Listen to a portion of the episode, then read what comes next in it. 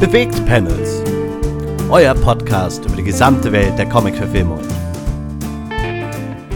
Hallo und herzlich willkommen zur dritten Folge des Bewegt Panels Podcasts mit, wie immer, Jan Fiedler und Simon Walter. Hallo. Das bin ich. Äh, der Jan Fiedler, nicht der Simon Walter. Das ist der Simon, der hat gerade gesprochen. Das ist richtig, das ist richtig. Nachdem die ersten zwei Folgen jetzt raus sind und wir uns irgendwie schon mal ein bisschen der A-Riege oder also halt der größeren Riege von MCU und DC Helden angenommen haben, werden wir uns diesmal etwas wesentlich exotischeres, wenn auch trotzdem schon relativ altes, äh, anschauen. Und zwar die Liga der außergewöhnlichen Gentlemen. War sehr interessant. Das glaube ich sofort. Ich kannte den Film ja schon, ich habe den ich weiß gar nicht mehr genau, ob im Kino oder kurz danach gesehen. Der Film ist übrigens aus dem Jahr 2003. Mhm.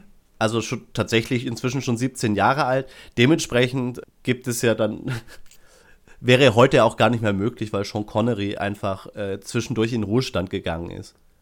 Und ja inzwischen tatsächlich ja. gar nichts mehr macht in Sachen Schauspiel. Also die Liga der außergewöhnlichen Gentlemen ist, glaube ich, offiziell auch im DC oder gehört zu DC verlagstechnisch? Schon, ja. Comic-technisch schon. Aber ist halt komplett anders gelagert als die Justice League oder selbst die Justice Society of America, die ja ein gutes Stückchen früher war. Von der ja. Zeitleiste her. Spielt halt im, im viktorianischen England und Europa und Afrika und hat dementsprechend einen Haufen viktorianischer Figuren. Was mir beim, bei den letzten zwei Folgen aufgefallen ist beim nochmal durchhören und schneiden, ist, dass wir eigentlich gar nicht so genau erklärt haben, wie wir uns diesen Filmen eigentlich nähern, diesen Filmen und Serien. Deswegen da an der Stelle nochmal die kurze Erklärung.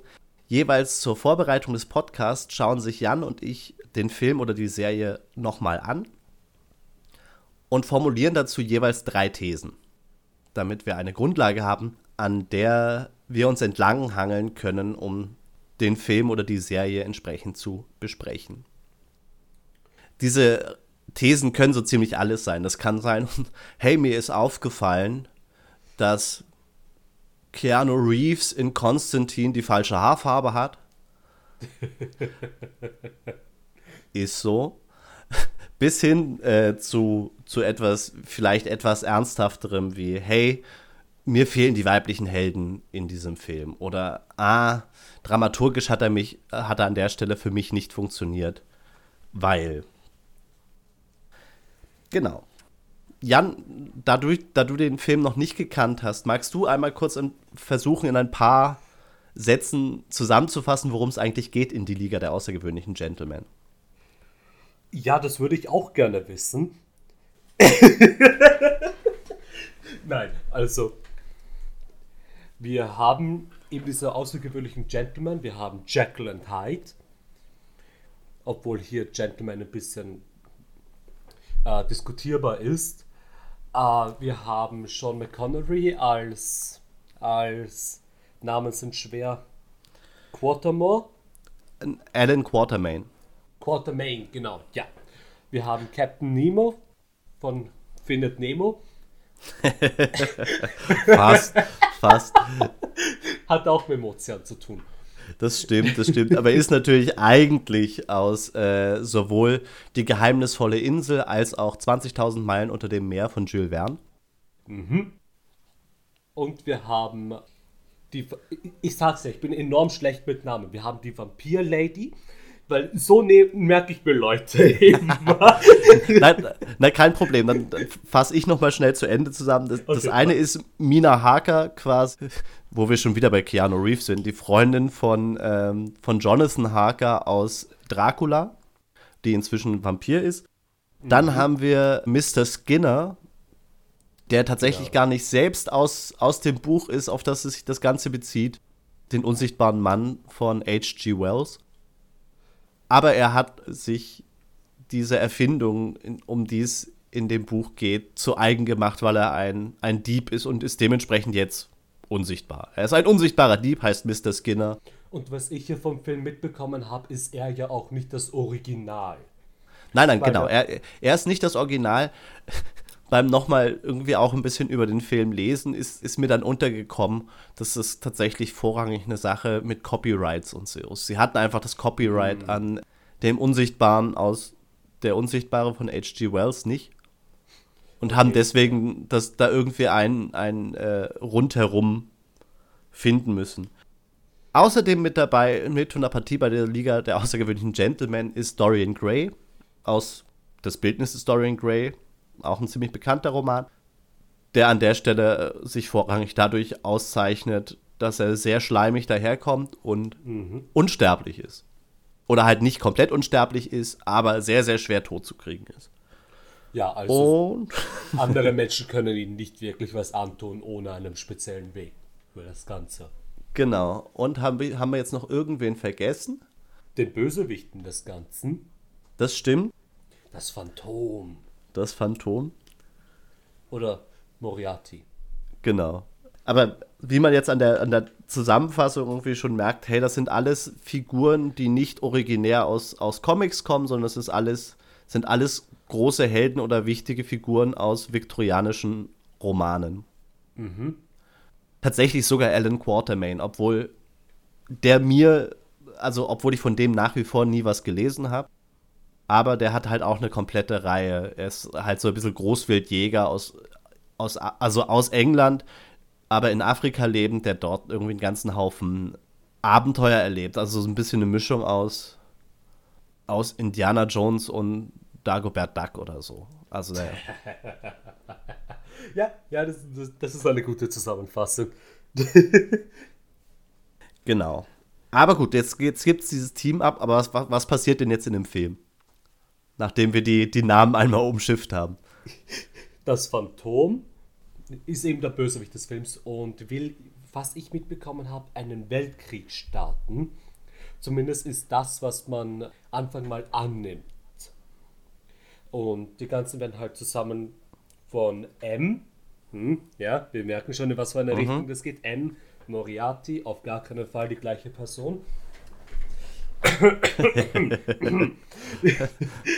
Ähm, Ob, obwohl ich ja den Schachzug gar nicht so schlecht fand, weil irgendwie mit M hast du halt auch einen riesigen Hinweis auf M aus äh, James Bond, aus den James Bond-Filmen.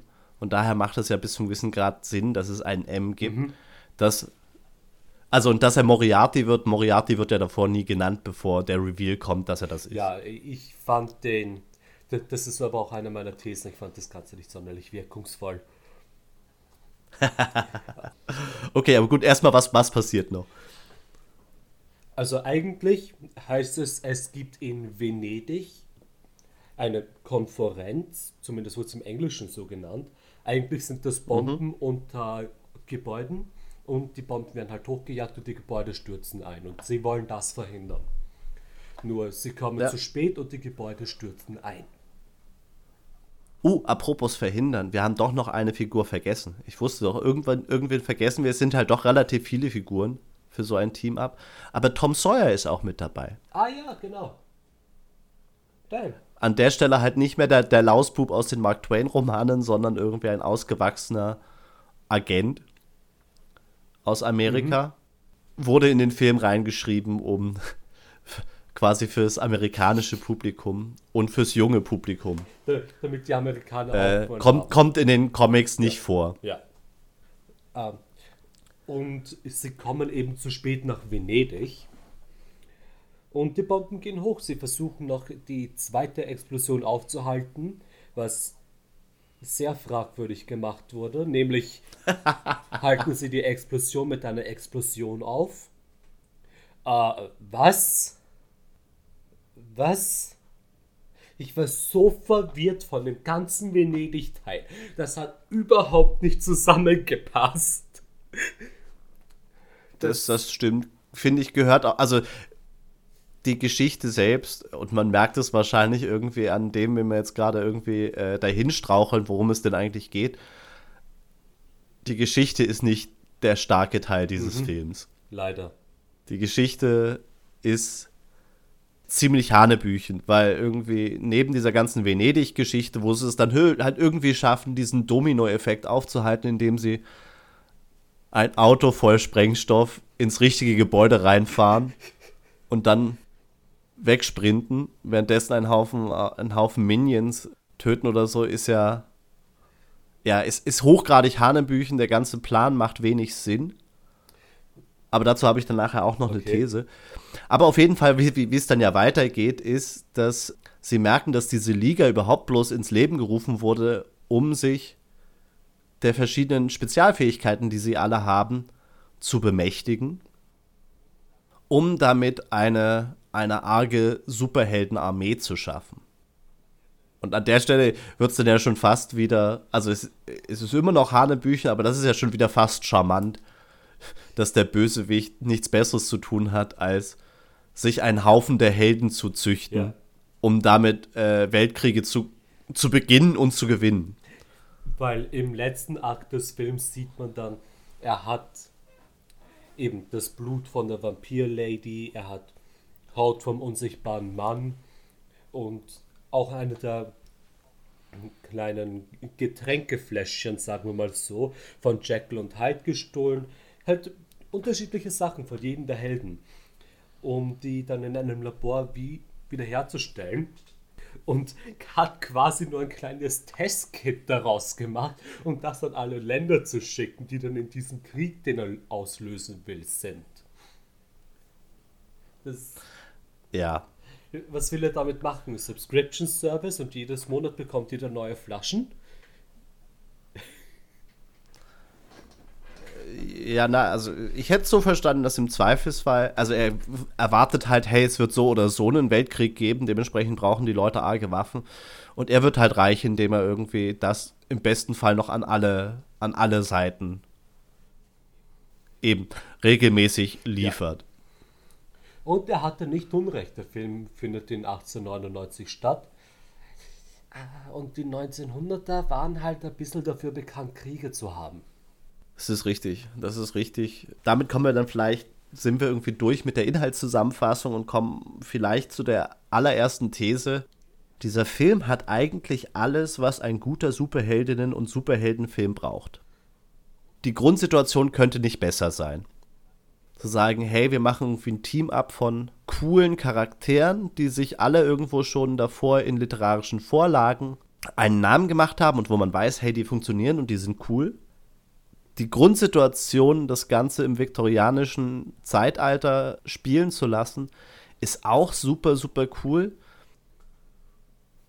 Die Möglichkeit, dass, oder die Gewissheit, weil das weiß das Publikum, dass es bald Weltkriege geben wird, gibt dem Ganzen eine enorme Fallhöhe und enormes Potenzial, gute Geschichten zu erzählen. So, und dementsprechend, es ist alles da. Es ist alles da, was ein guter Superhelden-Team-Up-Film braucht. Und dann war das Tempo einfach völlig durcheinander. Und das ist auch einer meiner Thesen. Das Tempo ist. Ah, es zerstört eben diese wirklich geniale Grundlage. Als du mir von dem Film erzählt hast, habe ich mir gedacht, wie ist das schiefgelaufen? Weil diese Grundlage eben so gut ist. Aber ja, wie ich eben vorher gesagt habe, Venedig hat keinen Sinn gemacht. Sie, sie kommen an, die ersten Bomben explodieren bereits. Okay, äh, es ist ernst, es geht los. Und wie halten wir die nächsten Bomben auf? Mit unserer eigenen Bombe? Und dann waren da auf einmal so enorm viele Sachen auf einmal. Eben quasi die Offenbarung, dass M, der, der es ja alle rekrutiert hat, dass der Bösewicht ist und dass es einen, na, Wörter sind schwer, dass es einen Verräter gibt in ihrer eigenen Gruppe, wo sie ja alle noch Skinner irgendwie beschuldigen, weil er ist die offenbare Wahl, weil er ist unsichtbar. Ja, das, also das ist ja, finde ich ja auch ein bisschen schwach. Das wird ja später im Film ein bisschen erklärt. Hm, er hat ja eh gewusst, dass die anderen ihm nicht vertrauen und hat deswegen halt nichts gesagt. Ja, das, das ist halt, es ist halt bescheuert. Äh, also, dass, dass Skinner im kompletten Zwischenteil halt nicht, nicht nur äh, in der Geschichte unsichtbar ist, sondern halt auch einfach nicht vorkommt, ist halt hochgradiger Mumpitz. der halt nur aus dramaturgischen Gründen irgendwie reingestreut wird, damit man irgendwie diesen Verdacht in die Richtung schieben kann.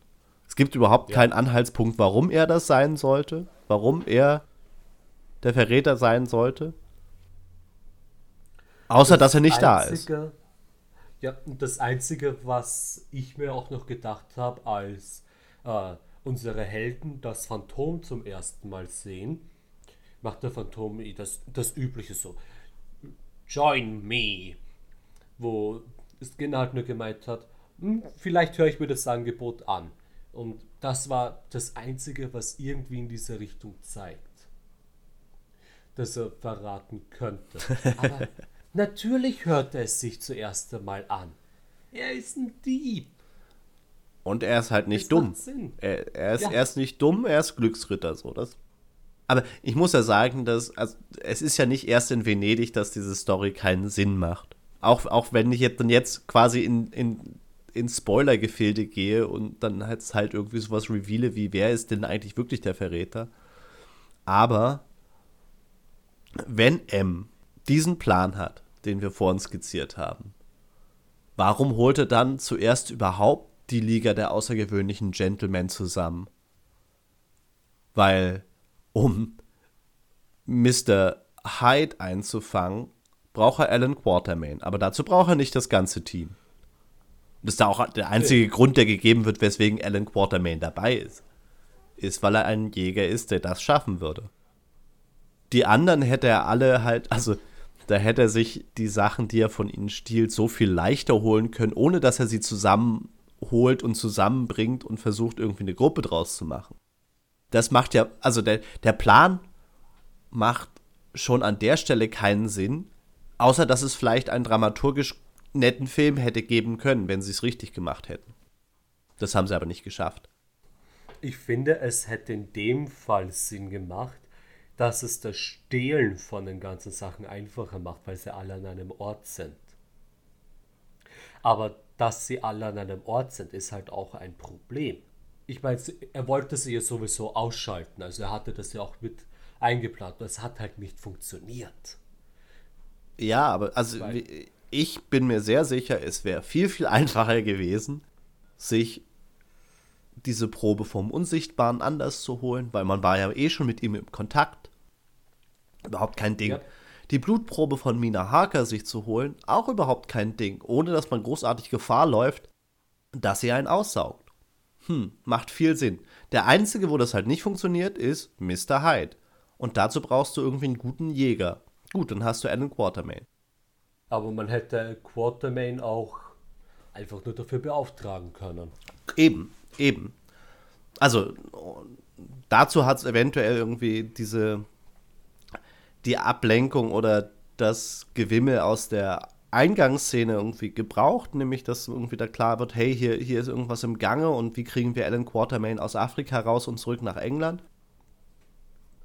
Okay, aber wie gesagt, dieser ganze Plan ist komplett unausgereift und macht in meinem Kopf wenig Sinn. Es ist auf jeden Fall kein Plan der Reihe für Moriarty. Absolut. Deswegen ist meine zweite These auch, das M in Phantom steht für Mumpitz. Weil, also wie gesagt, da hinten und vorne alles nicht bis zu Ende durchdacht ist. Also der Film versucht ja tatsächlich an bestimmten Stellen auch noch mal irgendwie clever zu sein, gerade wenn es um den Reveal geht, hey, Dorian Gray ist der Verräter.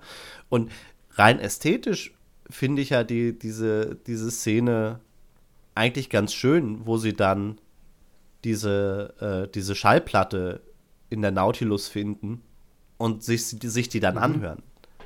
Das ist ganz cool, aber halt nicht logisch. Nicht logisch mit dem, was davor passiert ist. Es, es endet auch nicht logisch, weil diese Schallplatte löst Bomben aus.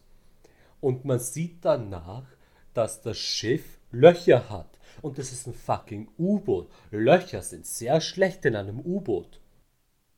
Aber sie können trotzdem unter Wasser sein, obwohl diese riesigen Löcher da sind. Und die waren dann auf einmal weg. Das, das hat absolut keinen Sinn gemacht, weil sie waren ja schon auch im Meer. Ja, na, obwohl ich glaube, dass, also das, das eventuell von der Geschwindigkeit her hat das wenig Sinn gemacht, aber ich glaube schon, dass sie es versucht haben.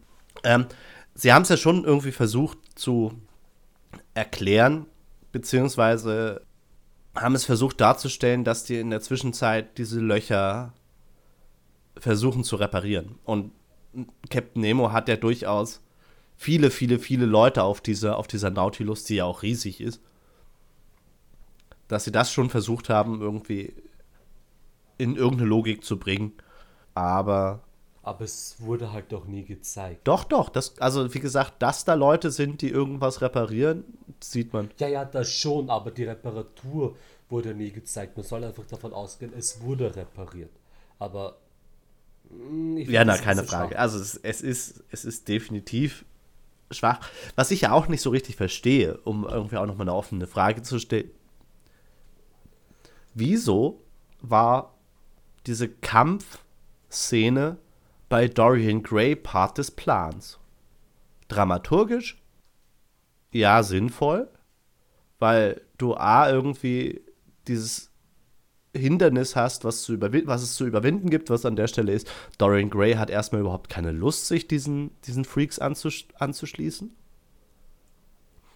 Und plötzlich taucht halt das Phantom mit seinen Mannen auf. Es macht Sinn, wenn wir jetzt mal den Plan nehmen, wie er ist und sagen einfach, okay, das ist jetzt der Plan, damit müssen wir was machen. Ähm, es macht insofern Sinn, dass Dorian Gray ansonsten absolut keine Motivation gehabt hätte, denen beizutreten. Weil er hat denen ja von Anfang an gesagt, nein, mache ich nicht, was ja auch Teil des Plans war. Und hey, es wurde alles zerschossen, jetzt will ich doch was gegen diesen Bösen. Ja, aber wie gesagt, das ist halt eine rein dramaturgische Herangehensweise. Weil, wenn wir davon ausgehen, Dorian Gray war davor in den Plan eingeweiht und die, der Großteil der Leute kannte Dorian Gray davor nicht, na dann hätte er auch einfach sagen können: Hey, ja, na, ich, ich langweile mich tierisch hier in meinem ewigen Leben. Ich hab Bock drauf, machen wir. Ja, das hat Also, und stattdessen wird das Phantom irgendwie einmal vor dieses, vor dieses Team abgesetzt, holt sich eine Schelle ab. Was aber keinen Sinn macht, weil, wenn man weiß, das Phantom ist M, der davor irgendwie diese Leute losgeschickt hat, dass sie irgendwie das Team zusammenholen, dann ist es nicht nur unlogisch, sondern auch einfach dumm. Yep. Also tatsächlich, ich finde es auch ein bisschen schade, dass, äh, dass sie es nicht geschafft haben, M ein bisschen, ein bisschen cooler zu besetzen, weil auch da grundsätzlich diese, diese Zweigeteiltheit irgendwie als das Phantom und, und Moriarty, finde ich, hätte man schon einiges mitmachen können. Aber irgendwie hat der Schauspieler, ich weiß gerade gar nicht, wie er heißt, hat es halt einfach nicht rübergebracht, was er für ein krasser Typ ist oder dass er schlau ist oder so, sondern er ist halt einfach wahnsinnig leid. Ja, er, er ist einfach ein Wahnsinniger. Genau, aber da halt auch noch nicht irgendwie die ähm, beeindruckende Variante, sondern halt eher tatsächlich die Leitvariante. Sieht ein bisschen aus wie ein Buchhalter, benimmt sich ein bisschen wie ein Buchhalter, hat einen total größenwahnsinnigen Plan. Wie ein Buchhalter? genau, der Buchhalter des Weltkriegs so. Ah. Und also da, da sehe ich ganz, ganz, ganz viel verschwendetes Potenzial dieses Films, dass sie es nicht geschafft haben, diesen, also diesen Plan irgendwie gescheit zu machen und den Bösewicht irgendwie böse und furchteinflößend werden zu lassen. Ja, ja, es ist das Skript, das Tempo, der Bösewicht, alles halt so ein Durcheinander. Aber meine letzte These ist, ich möchte dennoch mehr. Ich finde eben, was wir am Anfang gesagt haben, dieses Grundpotenzial, die Grundlage des Ganzen, so gut. Man hätte so viel damit machen können. Und es wird halt weggeworfen, quasi. Ja. Verschenktes Potenzial. Durch und durch. Also da, wie gesagt. Und ich finde, was mir jetzt beim Wiederschauen halt aufgefallen ist, was der Film viel besser macht, als ich das in Erinnerung hatte, sind diese vielen Ansätze für wirklich gute Charaktermomente. Weil dafür lässt sich der Film tatsächlich relativ viel Zeit. Ja. Er lässt sich Zeit dafür, die Charaktere, mit denen man zu tun hat, ein bisschen miteinander interagieren zu lassen. Wo es dann halt nicht mehr funktioniert, ist, wenn sie dann als Gesamtgruppe irgendwas machen sollen. Das, also da, da fehlt ein bisschen das, was bei den Defenders oder so zu viel war. Dass die einfach mal irgendwie zusammenkrachen, es irgendwie drum geht, okay, was für eine Gruppendynamik haben wir jetzt? Und sie sich danach zusammenraufen und sagen, okay, wir machen das jetzt. Also sie hätten definitiv eine Folge im Warehouse verbringen müssen. genau. Genau. Also das wird alles angedeutet und gibt es bis zum gewissen Grad in der Geschichte schon diesen Moment, wo sie sagen, okay, gut, Dorian Gray war ein Verräter, wir machen das jetzt. Aber es kommt halt nicht rüber. Und auch da, es könnte so cool sein. Es könnte so cool sein. Und wie gesagt, diese vielen Charaktermomente zwischendrin, da ist wirklich mhm. viel super Cooles dabei also mir persönlich ein bisschen zu viel, diese ganze Geschichte zwischen Alan Quatermain und Tom Sawyer. Hey, ich habe meinen Sohn verloren und huch, da ist jemand, der ist im selben Alter wie er und dem kann ich jetzt Schießen beibringen und ja. so. Fand, fand, fand ich nicht so spannend. Nicht spannend, aber es hat funktioniert. Aber auch okay. Genau, also das, das, das, das war okay.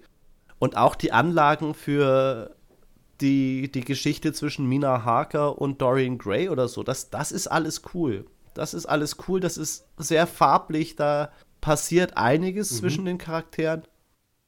Bloß um dann irgendwie die Hauptgeschichte ein bisschen zu verkacken. Die nicht gut zu erzählen. Aber was ich da dann auch dazu gelesen habe, ist, dass eigentlich finde ich, wenn man den Film sich ansieht und das im Hinterkopf hat, dann sieht man das auch relativ gut, dass es einiges an, an Konfliktpotenzial zwischen dem Regisseur und Sean Connery gegeben hat. Okay. Und Sean Connery halt irgendwie als auch Produzent des Films und so halt riesig viel Mitsprache hatte. Mhm. Also dementsprechend er ja auch so ein bisschen der absolut zentrale Charakter ist okay. für alles. Sean Connery hat für mich, sein Charakter hat für mich irgendwie in dem Film auch, ja, er war da, aber warum war er so die zentrale Figur in dieser Geschichte? Und mit dem Hintergrundwissen ist es halt ein bisschen klarer. Weil er war irgendwie der uninteressanteste von den ganzen Charakteren. Bis zum gewissen Grad, genau.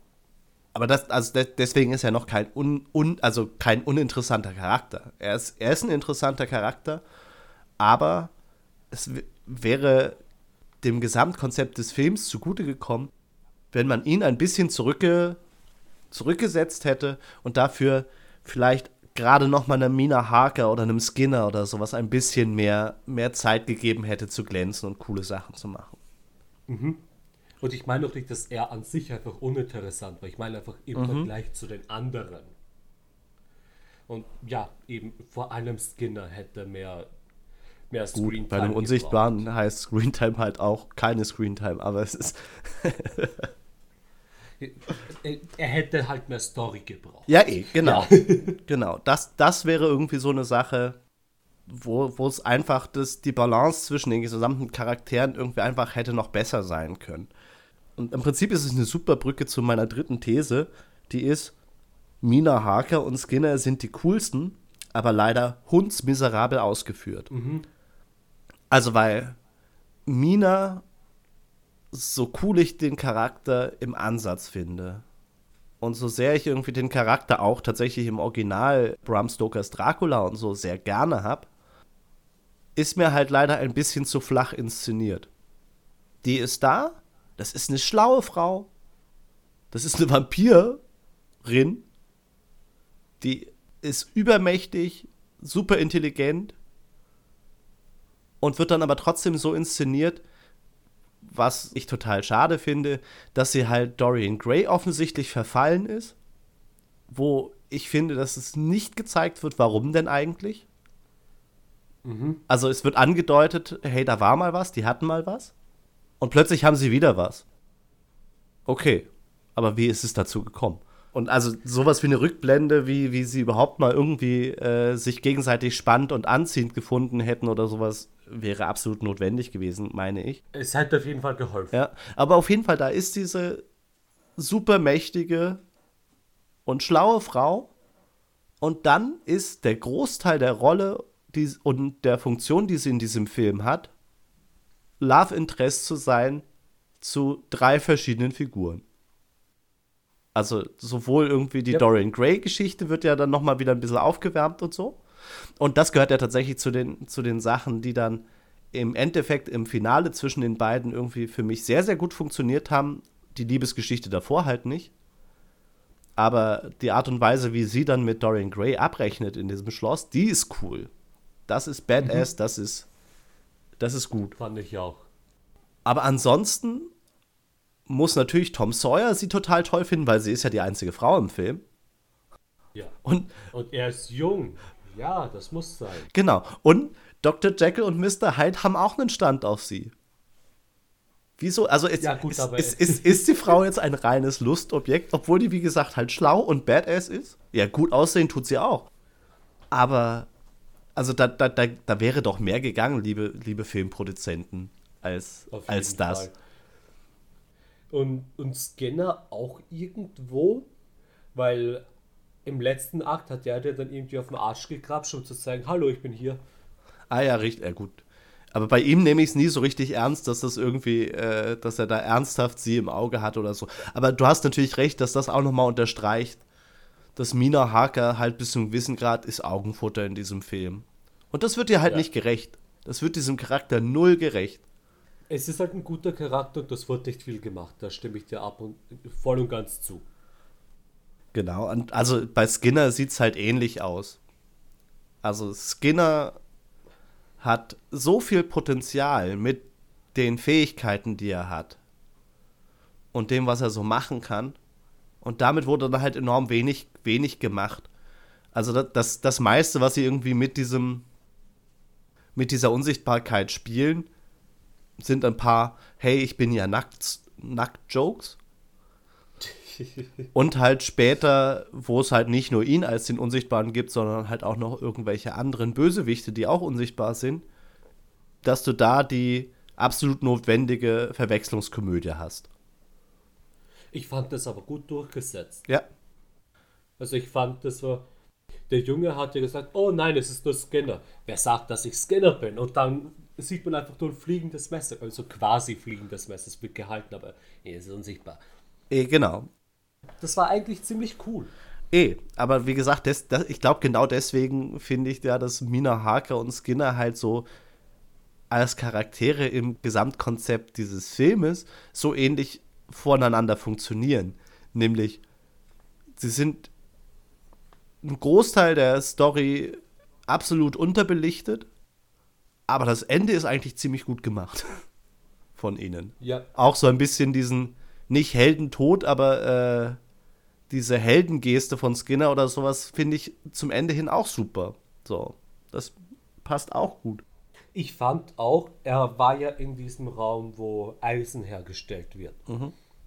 Und da, da sind ja Funken geflogen und alles. Und ich fand das. Ich habe mir gedacht, wird er davon nicht getroffen, weil er ist ja nackt, das muss wehtun.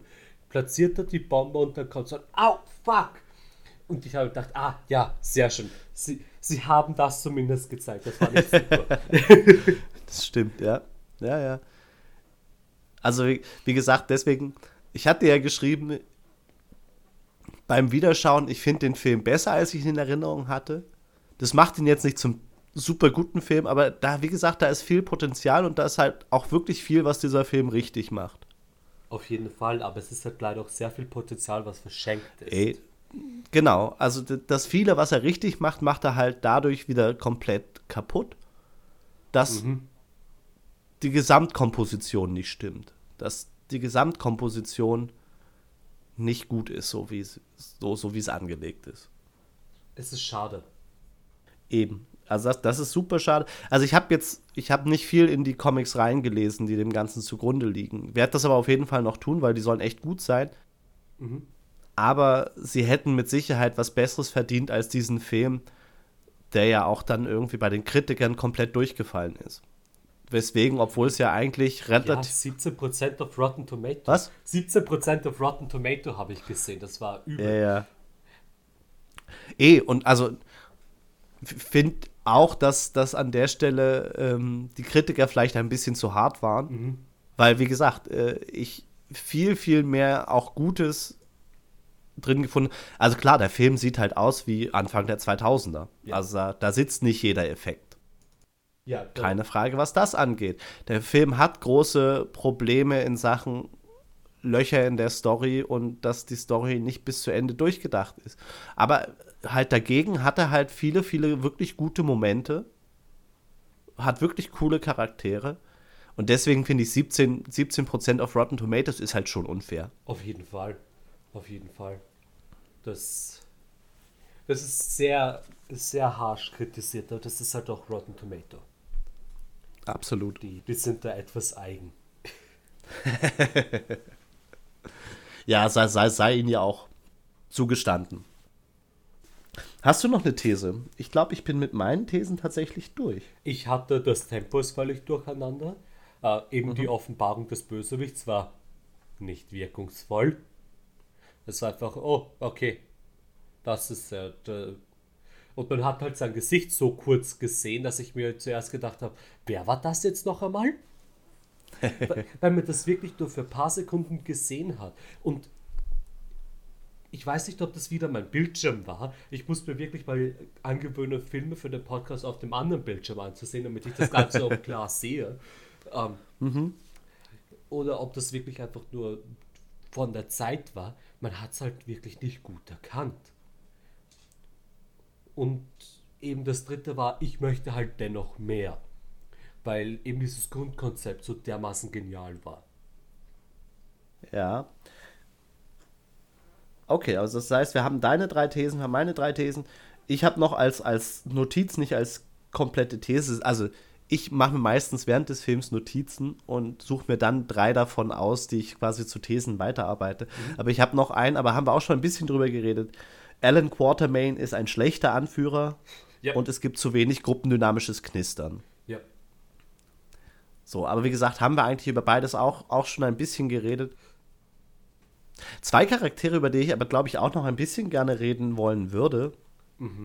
Und dann haben wir bald eh alle Charaktere einmal durch, das ist super. Die jetzt auch wieder beim, beim Wiederschauen, also gerade der eine beim Wiederschauen mir nochmal enorm gut gefallen hat bis zu einem gewissen Grad, sind Captain Nemo. Und äh, ich finde, auch wenn Mr. Hyde halt äh, strunzig nach CGI aussieht, Ja, nur noch getoppt, nur noch getoppt von dem, dem Bösewicht-Monster am Ende. Aber eigentlich gefallen mir die beiden Charaktere ziemlich gut. Also beim Dr. Jekyll und Mr. Hyde ist, könnte man auch argumentieren, hey, der hat ein bisschen wenig Zeit zum wirklich Scheinen und dementsprechend hat er halt irgendwie diesen ewigen Konflikt, den, den sie aber, finde ich, ganz gut in Szene setzen. Und dann muss er sich natürlich noch für Mina Harker interessieren. Ne? ja, natürlich. Aber- Frau. Aber gerade diese, also gerade diesen Konflikt, finde ich, haben sie wirklich ganz gut äh, getroffen und dann halt in dieser, okay, jetzt haben wir Löcher im U-Boot-Szene. Jetzt lass Mr. Hyde raus, damit er, damit er hier Sachen repariert und irgendwie kaputt macht. Also und wie war das, das Loch zumacht oder die richtige Tür aufmacht, dass das Wasser wieder ablaufen kann? Genau, genau, das Wasser ablaufen war das, genau. Genau. Das fand ich tatsächlich ganz gut und da, also das, das, das hat mir diesen Charakter ganz gut nahegebracht. Und das hat auch Jekyll und Hyde irgendwie nahegebracht. Weil danach Mhm. waren die mehr Team als vorher. Genau, und äh, wie gesagt, ich finde, diese, diese Geschichte funktioniert wirklich ganz gut. Das, da da habe ich wenig dran auszusetzen. Außer, wie gesagt, dass man vielleicht noch ein bisschen mehr von den beiden hätte sehen können. Aber als, als Story-Arc macht das Sinn. Der Und Film passt auch halt gut auch in einen Film. Der Film ist halt auch schon zwei Stunden lang. Es ist halt die Sache, wie viel länger kann man diesen Film noch machen, um mehr Charaktermomente reinzugeben. Man muss halt von anderen Charakteren was wegschneiden eigentlich. Richtig, richtig. Aber das hatten wir ja schon. Alan Quatermain Genau. äh, 30% weniger und dafür die anderen die cooler sind, ins Rampenlicht. Und Captain Nemo, den ich also rein literarisch tatsächlich gar nicht so spannend finde. Also klar, ja, der ist ein krasser Typ, weil der hat die Nautilus, der hat irgendwie Autos gebaut und so weiter und so fort. Mhm. Aber was ich total spannend finde an ihm, ist, er ist immer da, er ist halt eher irgendwie so wortkarg, aber haut dann drauf. Aber dieses angedeutete, hey, das ist ein Typ mit Geheimnissen. Ja. Dieser Moment, wo er dann irgendwie die Todesgöttin Kali oder so anbetet. Ja, davon hätte ich auch ganz gerne mehr gesehen. Ja. Das ist dann wahrscheinlich in den Büchern. Mit Sicherheit. Ähm, nein, aber also ja klar, davon hätte man auch mehr zeigen können, aber da an der Stelle finde ich, das reicht für den ersten Film ganz gut, weil sie uns die richtigen Fragen, also uns die richtigen Fragen oder die richtigen, ähm, die richtigen Problemfelder einfach mal kurz gezeigt haben, mhm. dass er irgendwie ein mysteriöser und cooler Charakter bleibt. Dazu halt sein Martial Arts Ding, auch super. Und er ist halt wichtig für die Story, weil ohne ihn gäbe es die ganze Technik, mit der sie irgendwie schnell durch Europa reisen und so nicht. Stimmt. Weil es, es war ja auch die Vorlage mit, bis in vier Tagen bis nach Venedig, das ist unmöglich. Dann überlass das Problem mal mir. Auto. genau. So, was ich nicht verstanden habe, ist, wo, woher weiß Tom Sawyer plötzlich, wie man so ein Auto steuert? Ja, keine hm. Ahnung. Keine Ahnung. 1899, Autos sind noch nicht so weit verbreitet. Aber was so ein richtiger Cowboy ist, der kann das schon. ist ein weiteres Pferd, was man bändigen muss. Nur so es hat etwa. Reifen statt Hufen. genau, nein. Aber also wie gesagt, Captain Nemo hat mir, hat mir ziemlich gut gefallen. Also ich gebe dir recht, da hätte man auch noch mehr sehen können.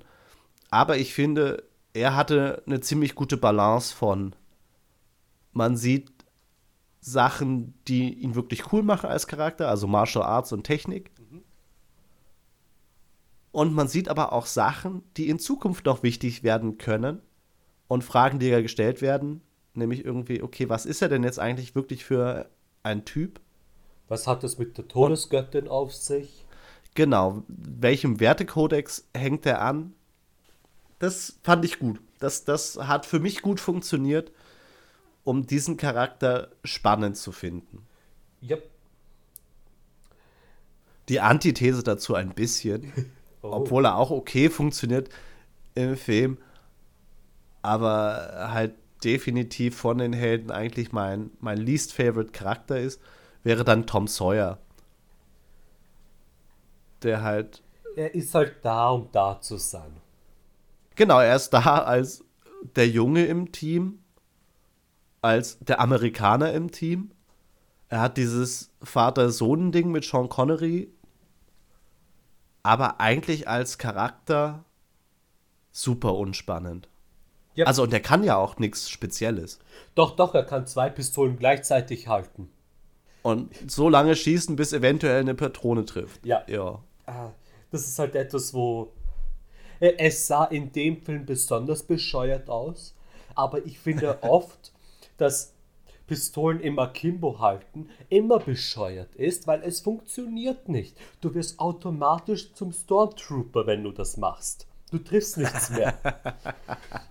Der Einzige, dem ich das irgendwie noch glauben würde, wäre jetzt ein John Wick. Dem würde ich das doch irgendwie abkaufen, dass er das könnte. Aber. Und Lucky Luke. Genau, aber äh, der hat Superkräfte, da haben wir eh drüber geredet. Der ist schneller als ein Schatten. aber, das ist richtig. Aber ein dahergelaufener Sean McCon... Äh, Alter, wie komme ich immer auf ihn zurück? ein dahergelaufener amerikanischer Junge, der jetzt nicht einmal eine Rifle auf lange Distanz schießen kann, kann auf einmal zwei Pistolen gleichzeitig in der Hand halten, die irgendwie auch im Winkel, wie er sie hält, aufeinander gezielt sind. Nein, nein, tut mir leid, das hat für mich gar nicht funktioniert. Also das war wirklich nicht gut.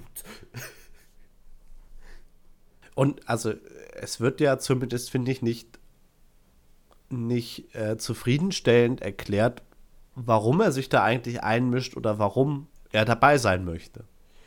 Das Einzige, was ich von dem weiß, ist halt, er hat gesagt, ich habe mich halt reingeschlichen und das war's. Ansonsten, ich habe absolut keine Ahnung.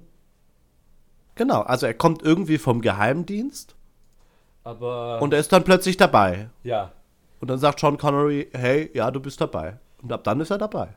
ja, er ist dabei, weil er hat zwei modifizierte Winchester. Zwei ist da das Wichtige, weil er hat dann noch eine für ein, eine für Quatermain. Genau, den, was er weiter verschenken konnte. Eh. Genau. Ja, nein, also wie gesagt, Tom, Tom Sawyer. Auch da, ich mag, die, ich mag die literarische Vorlage total gern. Aber den Charakter, den wir dann im Film gekriegt haben, hatte halt nichts mit der literarischen Vorlage zu tun. Ja, Außer, hey, okay, wir brauchen jetzt irgendwie einen jungen Amerikaner. Hm, und wir brauchen irgendwie was aus der Literatur in etwa zu der Zeit. Ja, okay, wir nehmen Tom Sawyer. Hm. ja, ja. Wie, wie gesagt, also ich verstehe ich versteh da alles, was da dahinter ist, so von wegen, hey, ja, wir brauchen in der Zusammenstellung noch, also müssen irgendwie eine bestimmte Diversität abbilden und wir brauchen noch was für das amerikanische junge Publikum. Aber vielleicht liegt es daran, dass ich weder, also dass ich vor allen Dingen nicht Amerikaner bin und war, als ich den Film gesehen habe. Ja, Aber das, also das, das, das reicht mir halt nicht. Das macht ihn nicht spannend. Und das hat dem Film ja offensichtlich auch nicht geholfen. Ich glaube, dazu gibt es unterschiedliche, unterschiedliche Aussagen. Also irgendwie im, im Wikipedia-Artikel wird auch nochmal darauf hingewiesen, dass er halt nicht irgendwie aus den Comics kommt, sondern halt genau aus diesen Gründen irgendwie reingebracht wurde. Und dass dann der Regisseur oder irgendwer anders noch gemeint hat, hey, das war eigentlich die beste Idee überhaupt, ihn da mit reinzuschreiben. Und vielleicht stimmt das halt tatsächlich fürs amerikanische Publikum oder so. Dass er da wesentlich besser performt hat oder wesentlich besser funktioniert hat, weil Tom Sawyer damit drin war. Aber für die Gesamtgeschichte, ähm, finde ich, brauchst ihn nicht. Ja. Weil es hätte auch irgendwer anders den Wagen in Venedig fahren können.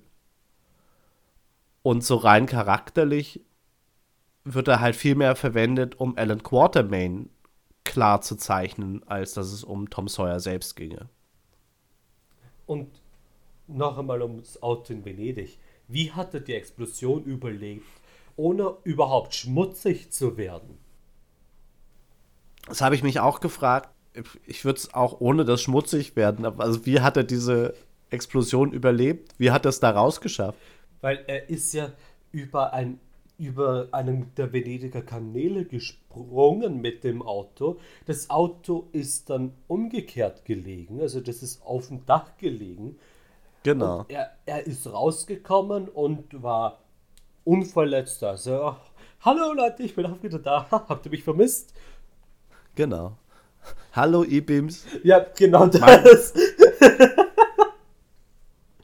Das, was ich wirklich gut kann, ist zwei Pistolen halten und Autos zu Schrott fahren, ohne dabei kaputt zu gehen. Und ich kann Explosionen überleben. Ja, na, also wie gesagt, Tom Sawyer hat mir nichts gegeben. Und ich glaube, dann gibt es bloß noch einen Charakter, über den wir auch noch ein bisschen reden können. Über den wir bisher irgendwie bloß gesagt haben, dass er eigentlich zu viel oder eine zu zentrale Rolle in dem Film hat, obwohl er gar nicht, gar nicht so großartig cool ist. Nämlich Alan Quatermain. Obwohl ich gerade bei Alan Quatermain halt die Einführungsszene, wie er eingeführt wird, die finde ich enorm gut. Ja. Die ist auch enorm gut. Und das ist, das war's dann halt auch. Er war auch der einzige Charakter mit einer wirklichen Einführungsszene. Alle anderen waren entweder schon da oder wurden noch dazu geschustert. Mm, aber das Dazuschustern funktioniert ja über, über Einführungsszenen. Also von daher, also ich würde sagen, jemand wie Dorian Gray hatte durchaus eine durchaus impressive Einführungsszene. So.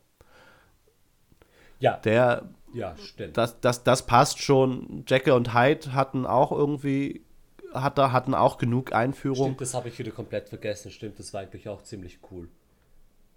Also Skinner und Mina Harker sind, also das ist vielleicht auch ein bisschen der Grund, weswegen ich auf meine These Nummer, äh, Nummer drei gekommen bin.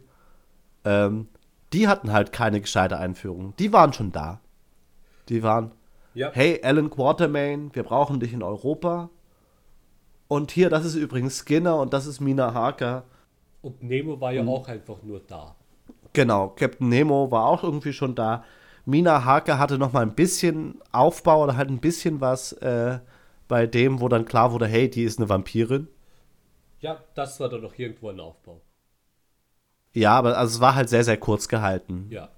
Der Moment war ziemlich cool. So, der Moment war ziemlich cool, aber, Ich, aber halt, also halt, halt kurz. Ich kannte sie vorher nicht, aber ich habe mir die ganze Zeit gedacht, entweder ist sie eine Vampirin oder fuck, jetzt habe ich den Namen schon wieder vergessen, der der dann im Endeffekt der Verräter war. Dorian Gray. Dorian Gray, genau. Oder er ist ein Vampir. Weil Vampire haben Ja. ja auch immer dieses, oh, ich kann nicht sterben, Ding. Und da war so, ah, ja, okay, wir haben doch einen Vampir dabei, finde ich cool. das, das hat gefehlt und dann haben wir es bekommen. Genau, aber wir waren ja eigentlich bei Alan Quatermain, aber also er hat eine enorm coole Einführungsszene. Also sowohl irgendwie dieses, hey, ich habe da meinen Freund, der irgendwie äh, Die Geschichte für Geschichtensucher, genau, Geschichten für mich erzählt, Geschichtensucher abwimmelt. Dann halt dreht sich Sean Connery um und sagt, hey, ich bin der wirkliche Alan Quatermain. Und dann zeigt er nochmal so richtig, was er kann, obwohl er alt und gebrechlich ist. Ja, Da, und da hatte ich mich erstmal zwischendurch ge gefragt, hey, okay, auf den werden mit Maschinengewehren geschossen, warum überlebt er das? Aber ich finde, das haben sie ganz gut damit aufgefangen, dass sie gesagt haben, hey, da gibt es diesen Schamanen, stimmt. der ihm halt diesen Segen gegeben hat, dass Afrika Alan Quatermain nicht sterben lassen wird. und dann wurde Und damit war es für mich in dem Genre okay. Passt.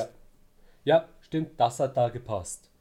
Und dann wurde er ja auch in Afrika begraben und dann hatten wir quasi eine Superman-Szene am Ende, wo die Steine überm Sarg zum Fliegen begonnen haben Aha. und der Schamane mit sehr schlechten Wolken-CGI ihn wiederbelebt hat. Weiß man nicht so genau. Man weiß es nicht. Aber Afrika lässt sie nicht sterben. Er liegt in Afrika. Wer weiß. Teil 2? Ja, obwohl, also in der Art und Weise, wie das Ganze inszeniert ist, würde ich dem Ganzen halt auch glauben oder würde es dramaturgisch für mich Sinn machen, wenn er nicht wiederkommt und halt einfach er quasi das Opfer oder die traumatische Erfahrung ist, die das Team brauchte, um als Team weiter zu bestehen. So. Hörst du das, Zack Snyder? Selbst das muss ich ja sagen, wenn der Film halt nicht so blöd inszeniert und zusammengeschnitten wäre, wäre auch das irgendwie, wären das, wären, also sind da so viele Sachen drin, die ich finde, dass sie sehr gut funktionieren könnten. Auf jeden Fall. Also auch das wäre ja für mich irgendwie mit ein bisschen weniger bescheuertem Plot und halt, wie gesagt, einem besseren Pacing, würde dieser Film wirklich großartig passen als als erster Teil eines Franchises, als erster Teil einer Reihe von Filmen, in denen es um diese Charaktere geht. Ja. Ja. Finde ich auch. Also und da, ich habe jetzt zwar irgendwie auch viel drüber gemeckert, was irgendwie verkehrt ist mit den Charakteren, aber an und für sich ist das Meckern auf vergleichsweise hohem Niveau, gerade wenn man es irgendwie vergleichen mit äh, vor zwei Wochen der Justice League. Weil ich finde, dass von den vielen Charakteren, die es gibt, funktionieren mehr besser als in Justice League. Ja. Wie gesagt, die, die Geschichte selbst funktioniert halt nicht. Und da funktioniert Justice League tatsächlich besser, obwohl die Geschichte auch da bescheuert ist. Und diese Meckereien, die wir haben eben über die Charaktere, lassen sich ja ganz einfach lösen mit mehr Filmen. Indem Genau. man das Ganze noch einmal eben äh, erkunden kann. Genau. Es gibt auch immer mal wieder Gerüchte, dass, äh, dass sie äh, die Liga der außergewöhnlichen Gentlemen nochmal wieder rebooten wollen in der einen oder anderen Form. bisher verdichtet sich halt leider nichts, was es jetzt wirklich wird. Ja. Und also bis zu einem gewissen Grad zum Glück wird es dann offensichtlich ohne Sean Connery gehen. Ja, weil er schauspielt ja nicht mehr. Genau, er, er, er ist weg von der, von der Bildfläche. Also, und das, ich mag Sean Connery als Schauspieler und für viele seiner Rollen wirklich, wirklich gern. Also als der Vater von Indiana Jones super, als James Bond super und so. Aber offensichtlich, wenn er irgendwie äh, sich dann so ein Herzensprojekt setzt und sich dann aber ganz, ganz stark in den Mittelpunkt rückt und sich deswegen, also des, deswegen das nicht gut mit dem Regisseur klappt oder so, ist halt super schade drum, äh, dass damit so eine Marke verbrannt wird. Beziehungsweise, was ja auch ein bisschen dann ein Problem ist, Sean Connery ist das einzige bekannte Gesicht aus dem Film. Dementsprechend kann man auch davon ausgehen, dass er irgendwie eine riesige Gage abgecasht hat und deswegen einfach kein Geld mehr war, um die anderen coolen Charaktere auch dementsprechend zu besetzen. Also den, da, ich glaube, da fehlt einfach das Geld und deswegen mussten sie auf die C-Riege zurückgreifen. Ja, das, das kann auch durchaus sein. Das, das macht schon Sinn. Ah, schade, schade. Verschwendetes Potenzial. Ja, absolut. Aber wie gesagt, ich glaube nicht, dass es das letzte Mal ist, dass wir was von der Liga der außergewöhnlichen Gentlemen gehört haben. Ich glaube schon, dass es irgendwann nochmal wieder zurückkommen wird. Ich hoffe es, ich hoffe es. Und wenn es im Kino wird, ich schaue es mir an. Ja, auch, auch wenn es eine Direct-to-Netflix Geschichte oder sowas wird, schaue ich es mir trotzdem an. Also anschauen werde ich mir auf jeden Fall, wenn irgendwas Neues kommt. Die Frage ist halt ein bisschen wann und wer macht's. Ja. Aber ja, wie gesagt, die, das Grundlegende ist halt so genial, dass man es dass man es nicht weglassen kann. Diese Geschichte muss erzählt werden oder diese Geschichten, weil es gibt schon irgendwie einige Comics davon. Ja, ich, ich finde, das wird auf jeden Fall auf der großen Leinwand passen. Also da kann man auf jeden Fall noch mehr rausholen. Eh, genau. Und wie gesagt, eigentlich zeigt der Film an vielen Stellen, was da gut geht. Und wie gesagt, wenn sie das alles, was, was sie gut gemacht haben in dem Film, jetzt mit einer stringenten und coolen Story zusammenbauen würden und vielleicht noch irgendwie einen ein bisschen charismatischeren Bösewicht irgendwie ranbringen würden, dann wäre auch dieser erste Film schon super, super gut. Und wie gesagt, es war Potenzial da. Es sind halt einige Mishaps passiert, die das Ganze leider schlechter gemacht haben. Ja, absolut. Schade. Aber dann kommen wir jetzt irgendwie zu dem, zu dem anderen Teil, den wir ja auch versuchen in jeder Folge so ein bisschen mit dabei zu haben, nämlich nachdem wir jetzt das, was wirklich da ist, auseinandergenommen haben und natürlich auch schon ein bisschen darüber geredet haben, was man hätte anders machen sollen, kommen wir noch mal ein bisschen zum Kreativteil was wär, würden wir denn gerne für andere Geschichten mit diesen Figuren oder mit dieser Situation sehen? Hätten wir da coole Ideen an Spinnereien, die wir mit diesen, mit dieser Grundsituation oder dieser Grundidee, weil ich glaube, die Idee ist halt wirklich einzigartig an der Stelle zu sagen, hey, wir nehmen wirklich nur literarische Vorbilder, tun die zusammen und machen ein Superhelden-Team-Up draus ich muss halt sagen, ich bin mit diesen ganzen Charakteren nicht so gut vertraut, dass ich sagen könnte, dass mir da wirklich etwas einfällt. Ich, das Einzige, was ich wirklich noch mehr erforschen möchte, ist das mit Nemo und dieser Todesgöttin. Weil da gibt es mhm. auf jeden Fall irgendetwas, was man machen kann. Eben ist er Teil von einem Kult? Ist er der Kult? Man weiß es nicht.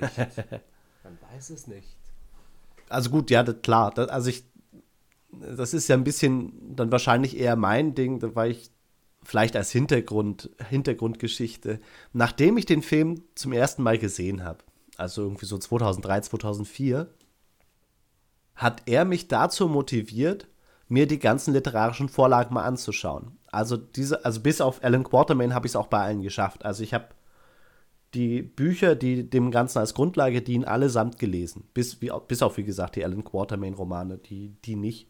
Mhm. Und bin also dementsprechend schon irgendwie vertraut mit der Literatur dieser Zeit und was, was da irgendwie alles geht. Und also ich glaube, dass da ich, was ich gerne sehen würde, wäre eventuell noch mal ein bisschen mehr Jules Verne irgendwie mit reinzubringen. Mhm. Also der, der ja mit sowas wie der Reise zum Mittelpunkt der Erde oder so ja noch ganz andere fantastische Welten irgendwie anbietet. Ja, okay. Oder irgendwelche Reisen zum Mond und so weiter und so fort. Also da, da geht einiges, worauf ja auch angespielt wird in dem Film selbst. Es irgendwann in der ersten Szene oder so redet Alan Quatermain von Phineas Fogg, der in 80 Tagen um die Welt genau. reist. Ja. Ja. Auch, auch wichtiges Jules Verne-Buch. So, und also ich glaube, dass man da, wo es dann halt ein bisschen weniger in Richtung eines klassischen Superheldenromans oder Superhelden-Teams geht, aber dass man solche Abenteuergeschichten gut damit erzählen könnte. Oder ansonsten halt, glaube ich, fände ich es auch ganz spannend zu sehen, was passieren würde, wenn diese coolen Charaktere nochmal auf andere große Charaktere aus dieser Zeit treffen. Also wenn man schon einen Moriarty drin hat, warum dann nicht auch auf einen Sherlock Holmes treffen? Es wurde auch Jack the Ripper angesprochen. Vielleicht kann man damit etwas machen. Genau. Also Jack the Ripper könnte man auf jeden Fall was machen. Man könnte auch irgendwie in eine Richtung gehen, was in den Comics, glaube ich, auch drin ist. Aber ich glaube, auch dazu hatten sie die Markenrechte nicht. Ja. Dass man irgendwie Fu Manchu oder so noch mit reinholt. Also da, da geht wirklich einiges. Ähm, oder Arsène Lupin. Ja, französische Aussprache ist nicht mein Freund. Arsène Lupin. Äh, so als, als großen Meisterdieb, der da irgendwie gut als Gegen, Gegenstück gehen, gehen könnte.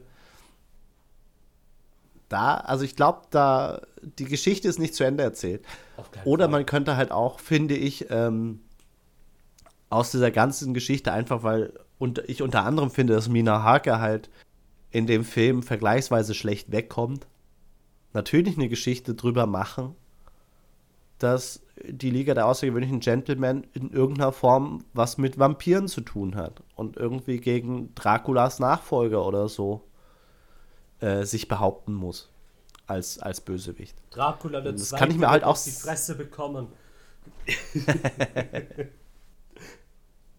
ja, stimmt, da gibt es eigentlich sehr viele Sachen, die man auch machen kann. Ey. Etwas mit Sherlock Holmes wäre auf jeden Fall sehr cool.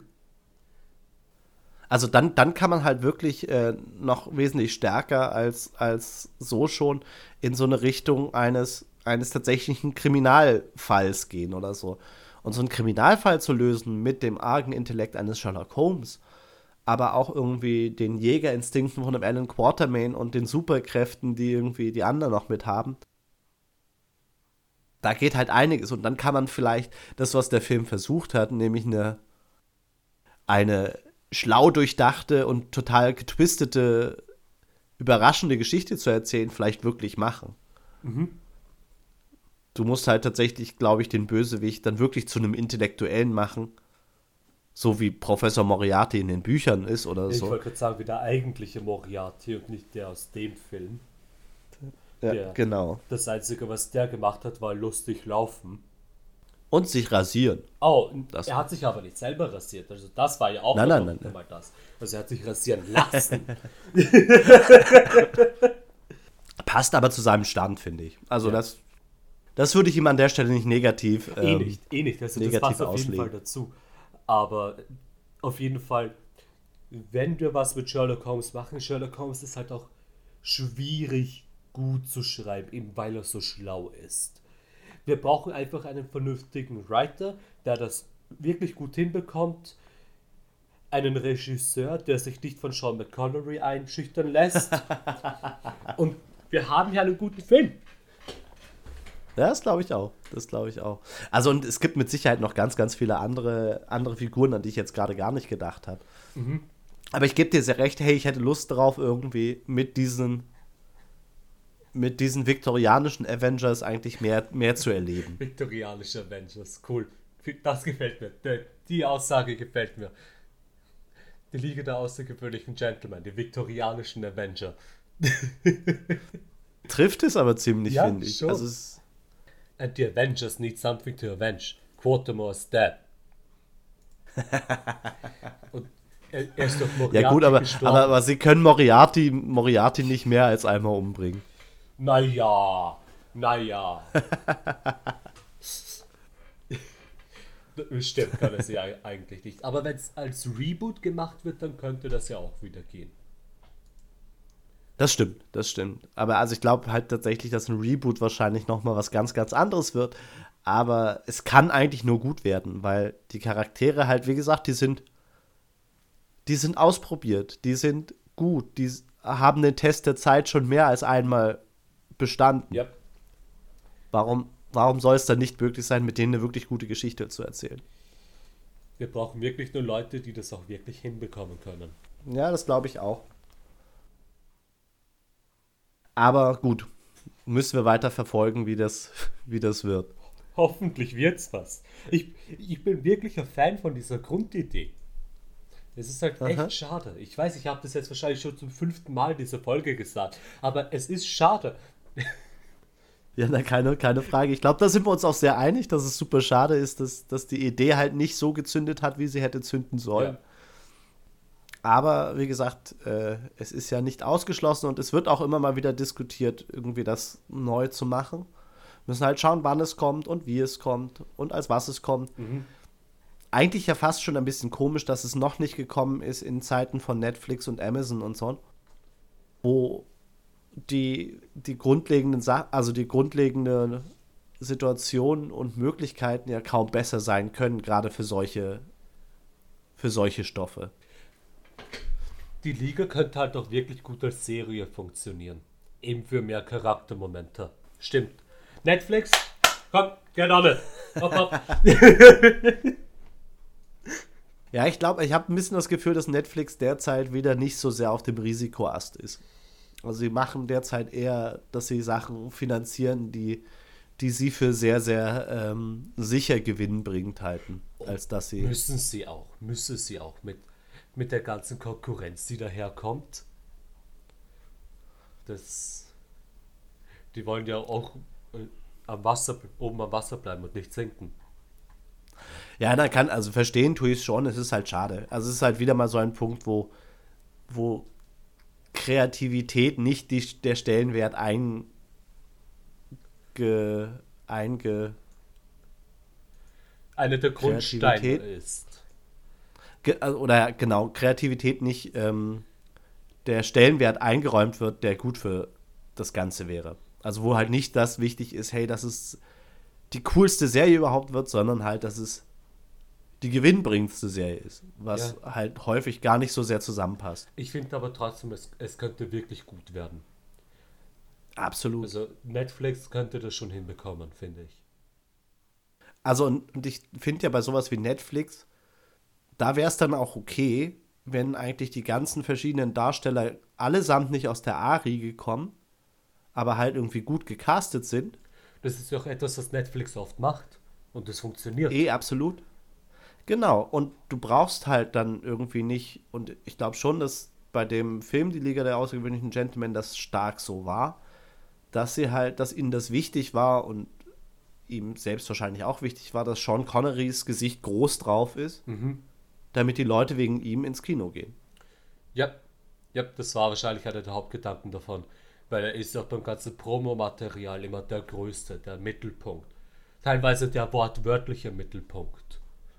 Genau, genau. Und das wahrscheinlich wird es tatsächlich auch besser funktionieren, wenn es dieses Gefälle einfach nicht gäbe. Also es ist irgendwie so, hey, wir haben da den einen Star, mit dessen Namen wir versuchen, äh, den Film zu verkaufen. Sondern wir haben da halt einen ganzen Haufen von Gesichtern, von mittelgroßen Stars oder so, die aber dann gut zusammenspielen und halt wirklich viel Spaß machen beim zusammen als Superheldenteam funktionieren. Hast du noch andere Ideen, was man, was man mit der Liga der außergewöhnlichen Gentlemen machen soll, sollte? Ich bin immer zwiegespalten mit Sachen mit Jack the Ripper. Weil die eine Sache, die ihn ja so interessant macht, ist eben die Sache, niemand weiß, wer der Motherfucker ist. Wer ist das? Wer hat das gemacht? Wie ist er dem Ganzen so entkommen? Und dass wir da jemand, dass er ein Team hinschicken, die das entlüften. Ich bin da immer so zwiegespalten. Ob das nicht zu sehr von diesem fast schon Mythos wegnimmt. Aber er wurde halt genamedropped. Und ich denke nicht, dass das unabsichtlich war. Nein, nein, nein. Das, also es, Das äh, könnte auf jeden Fall passt, funktionieren. passt sehr in passt sehr in die Zeit über also in der das Ganze spielt und in die literarischen Universen quasi Mhm. die die da drin drin hängen Ja, also Jack the Ripper, da bin ich mir halt mal unsicher. Aber wenn sie es gut umsetzen, ja, ja, warum nicht Jack the Ripper? Da- Dass sie auch irgendwie, ich gehe jetzt einfach mal von Serienformat aus, ja? Weil, wie gesagt, ich finde, das ist einfach das, was für so ein Team am besten funktionieren würde.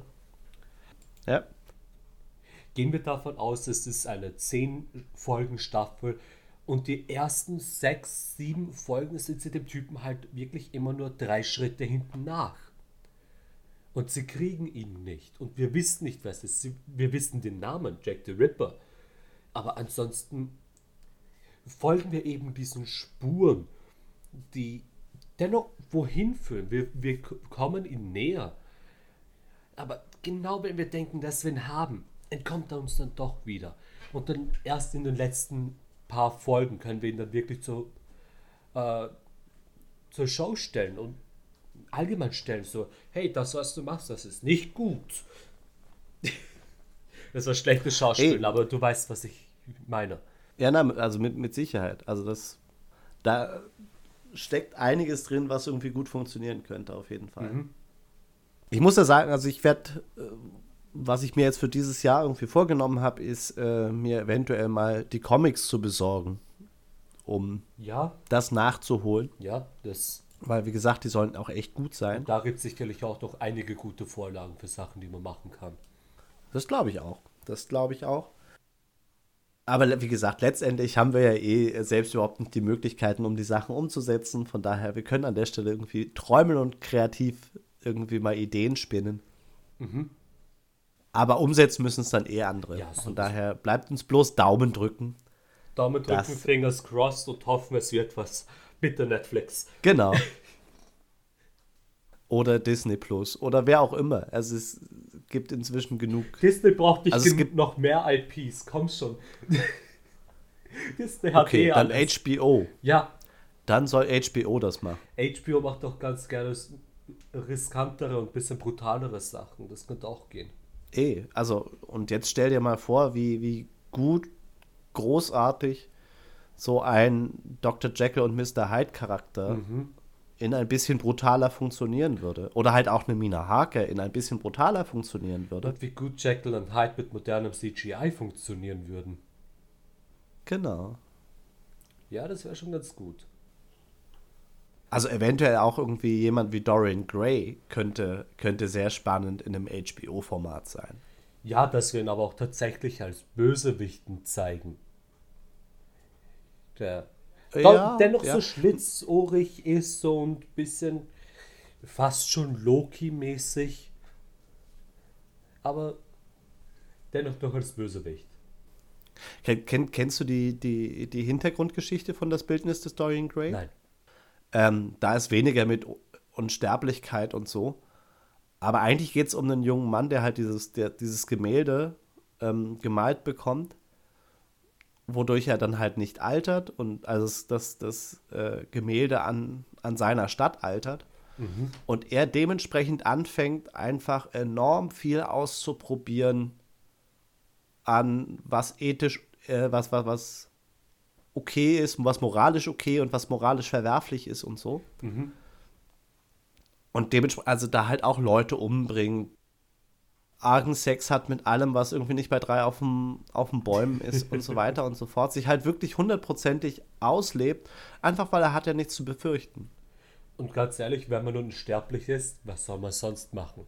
Irgendwann wird einem halt langweilig. Eh, aber genau das ist halt ein bisschen das, was, glaube ich, noch ein Stückchen cooler dargestellt werden kann, wenn man halt weniger familienfreundlich an der Stelle sein Ja. muss. Also, dass man halt wirklich die kompletten, kompletten ähm, Abgründe, Abgründe eines, eines Charakters wie Dorian Gray einfach ein bisschen mehr ausloten kann. Allgemein Familienfreundlichkeit hat das Ganze, finde ich, ein bisschen zurückgehalten. Keine Frage. Aber ohne, ohne das kommst du halt schlecht ins Kino. Ja. Oder schlechter ins Kino. Es gibt zwar 18 plus Filme im Kino, aber die sind dann halt nicht immer die Kassenschlager. Na, vor allen Dingen zu der Zeit äh, wärst du doch nicht irgendwie mit einer Comic-Verfilmung durchgestartet, die ab 18 ist. Ja, stimmt, stimmt. Also wir sind Anfang der 2000er. Das ist auch erst etwas, was jetzt erst wirklich durchkommt. Eh, genau. Also es, da wurde immer mal wieder was, wurden Vorstöße ausprobiert oder so, aber da sind wir halt bei weitem noch nicht so weit. Also wir sind inzwischen wesentlich weiter, was so das angeht. Hey, Comics ist nichts irgendwie nur für Kinder und Jugendliche und muss dementsprechend familienfreundlich sein. Mhm. Aber wie gesagt, da sind wir halt in einer anderen Zeit mit den 2000 Das stimmt. Noch dazu Anfang 2000er. Wir sind gerade mal mit Spider-Man und von den Avengers noch weit entfernt. Von den Avengers sind wir noch weit entfernt. Wir sind, also X-Men, der erste ist, glaube ich, durch. Ja, ja, der wird noch durch. Spider-Man. Spider-Man ist das Jahr davor rausgekommen. Genau, die so ein bisschen irgendwie den Weg geebnet haben für, für die späteren Comic-Verfilmungen. Aber wir sind halt noch weit, weit, weit entfernt von einem Deadpool. Deadpool. Ja, genau. Auch wieder perfekt synchron. Also, wir, manchmal haben wir das echt gut drauf. Ja, deswegen, deswegen sind wir ausgebildete Synchronsprecher. Aber synchron. Pun intended, so. Nice. Okay, gut. Aber ich glaube, dass wir dann, wir sind auch schon wieder irgendwie eine Stunde 20 oder so drin, von mhm. daher runden wir das Ganze langsam ab. Es war wieder eine sehr, sehr äh, schön, schöne Gesprächsrunde. Hat mir viel Spaß gemacht. Ebenso. Und halt auch zu einem, einem Film, der viel zu häufig vergessen wird und also der es durchaus lohnt, irgendwie nochmal drüber zu reden und vor allen Dingen halt sich zu wünschen, dass da mal wieder was kommt zur Liga der außergewöhnlichen Gentlemen. Ja. Wir bleiben in unserer Staffel nächste Woche ein bisschen in derselben Zeit, so von der Produktion her, allerdings nicht von der, von der Story her, die, die ist wesentlich später. Wir schauen uns nämlich an Birds of Prey. Aber gesagt, nicht das Moderne. Nein, nicht das Moderne, sondern wir sind halt auch so 2002, 2003 und da kam Birds of Prey als Fernsehserie im amerikanischen Fernsehen. In einer ganz anderen Besetzung als, als äh, die Birds of Prey, die man neulich gerade im Kino sich anschauen konnte. Aber mit Sicherheit nicht unspannend, da mal reinzuschauen. Es gibt auch bloß eine Staffel, die hat irgendwie 13 Folgen oder so. Das ist machbar. Genau, das, das ist durchaus machbar.